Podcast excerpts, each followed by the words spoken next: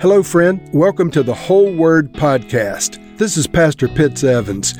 On this podcast, we read and discuss one chapter of God's Word per episode. Let's go now to the Bible and see what the Lord has for us today. I'm about to read from 1 Corinthians chapter 13, but unfortunately, 1 Corinthians chapter 12 ends with part of the thought that goes um, should be applied to chapter 13. And so the last verse of chapter 12 says, And yet I will show you the most excellent way.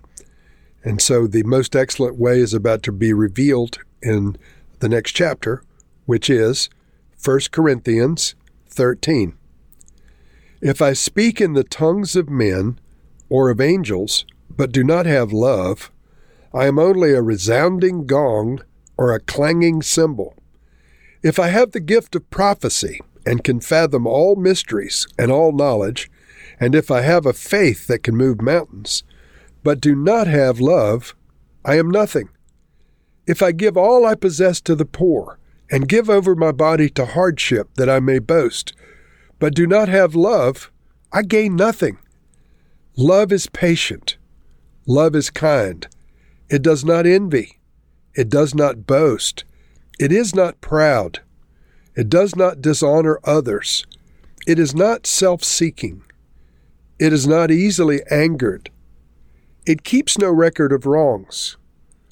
Love does not delight in evil, but rejoices with the truth. It always protects, always trusts, always hopes, always perseveres. Love never fails. But where there are prophecies, they will cease. Where there are tongues, they will be stilled. Where there is knowledge, it will pass away. For we know in part, and we prophesy in part. But when completeness comes, what is in part disappears. When I was a child, I talked like a child, I thought like a child, I reasoned like a child. When I became a man, I put the ways of childhood behind me. For now we see only a reflection as in a mirror. Then we shall see face to face. Now I know in part. Then I shall know fully, even as I am fully known. And now these three remain faith, hope, and love.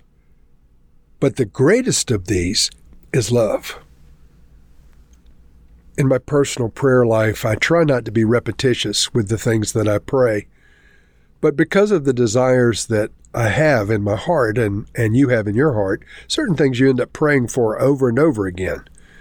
And for many years, honestly, I can't tell you how many, in excess of 20 years, I prayed with some degree of regularity something that sounds like this Lord, I want to know you as intimately as a man can know you and still be alive on the earth. Or, Lord Jesus, I want to be as close to you. I want to know you as revealed Lord, Savior, Bridegroom, all of these things while I'm still a human being. And so recently, uh, within the last year, I was praying that same prayer. You know, Lord, I want to know you as much as you can be known. And the Spirit of the Lord spoke to my heart. I didn't hear an audible voice, but I definitely heard the Lord speak to me. And He said, I want you to change your prayer. I want you to begin to pray that you would love me as much as I can be loved, and that you would be able to receive as much love as I can extend to you.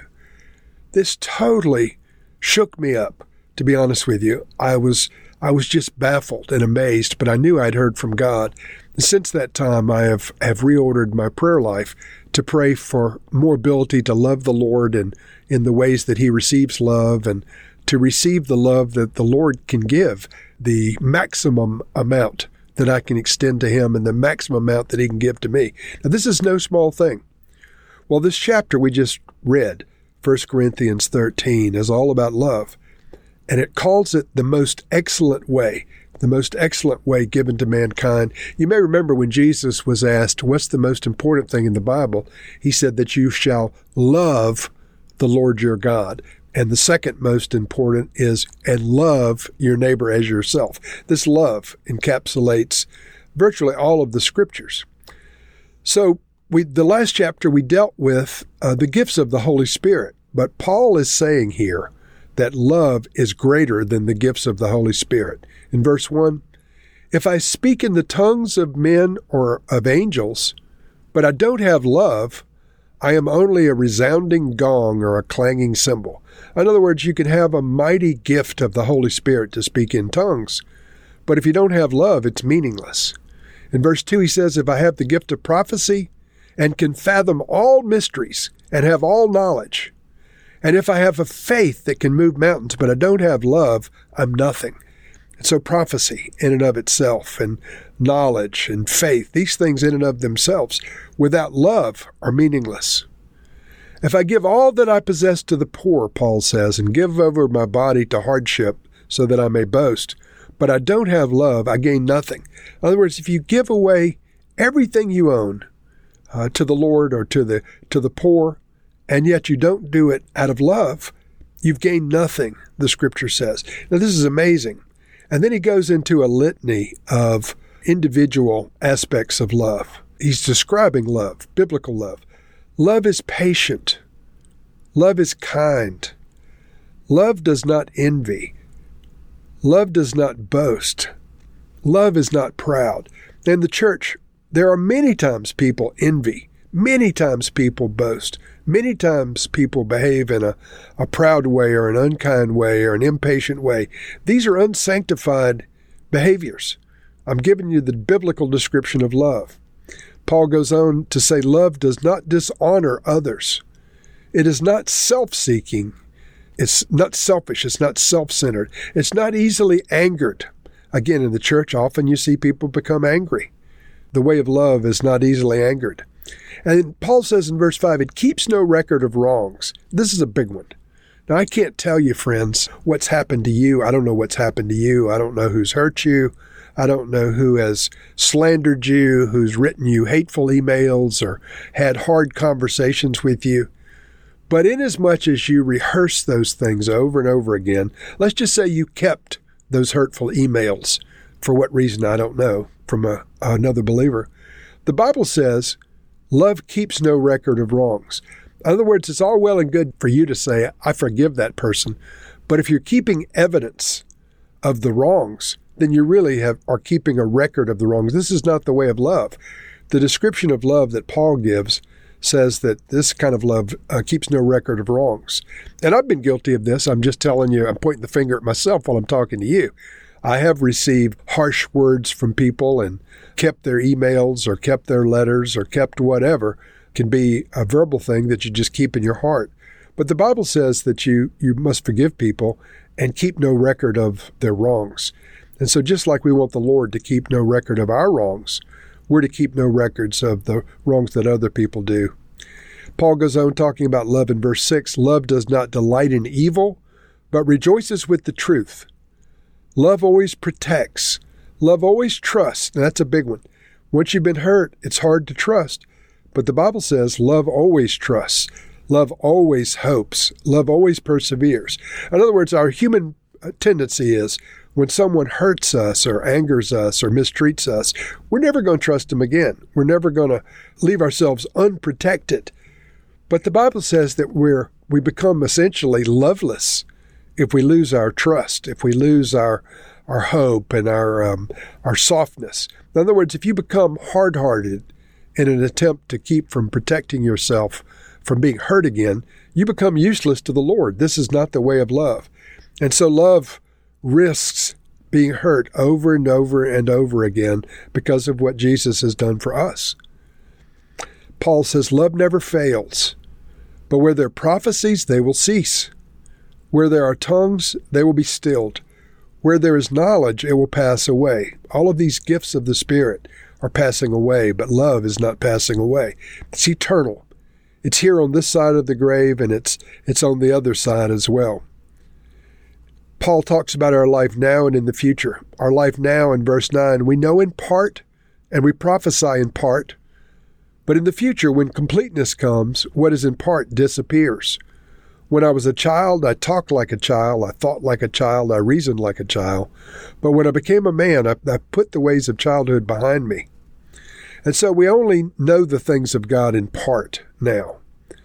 Paul says in verse 12, Now we see only a reflection as in a mirror. Then we shall see face to face. In other words, now, in the days of our flesh, even though we're in Christ, we only have a partial revelation of the Lord. We only have a partial revelation of who we are in Christ. We only have a partial revelation of the, the love that Paul is trying to describe. But then we will have a, a fuller revelation of it because we'll see the Lord as He is and be known as His at that time, and it'll be unshakable. He finishes this chapter by talking about three things that remain beyond the grave. And these three remain faith, hope, and love. But the greatest of these is love. In other words, all of the gifts that we talked about in chapter 12, they're passing away. They stay on this side of the grave. But faith, hope, and love will go with us into our heavenly home with Christ Jesus. We need to cultivate all three, but Paul says the greatest is love. The way of love is the most important. So, friends, we should reflect on this chapter frequently. We should remind ourselves that love doesn't dishonor others and it keeps no record of wrongs. It's not self seeking and so forth. There should be no unsanctified ambition in the body of Christ. Everything should be love based. Lord, I just pray that on that great day when we each stand before you and you ask us, Did you learn to love? in the days of your flesh. We'll be able to say to you, Yes, Lord, we learned to love you and we learn to love our fellow man. Jesus, you said that this is the most important thing in all of the scriptures that we love our God and we love our fellow man. Teach us the way of love, Lord. Teach us to receive your love. Teach us to extend your love. And teach us to extend love to you as we minister to you. Lord, we do love you. Help us in our lovelessness. Teach us to be more loving, more like Jesus, more like the Holy Spirit. Grant us an impartation of love that'll be ever growing until that great day we're fully known with you. Amen.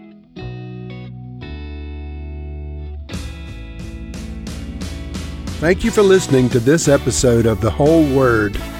It was brought to you by Whole Word Fellowship and the Northern Virginia House of Prayer.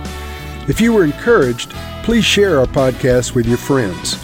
We'd also appreciate it if you'd hit subscribe in your favorite podcast app and take a few moments to write a review.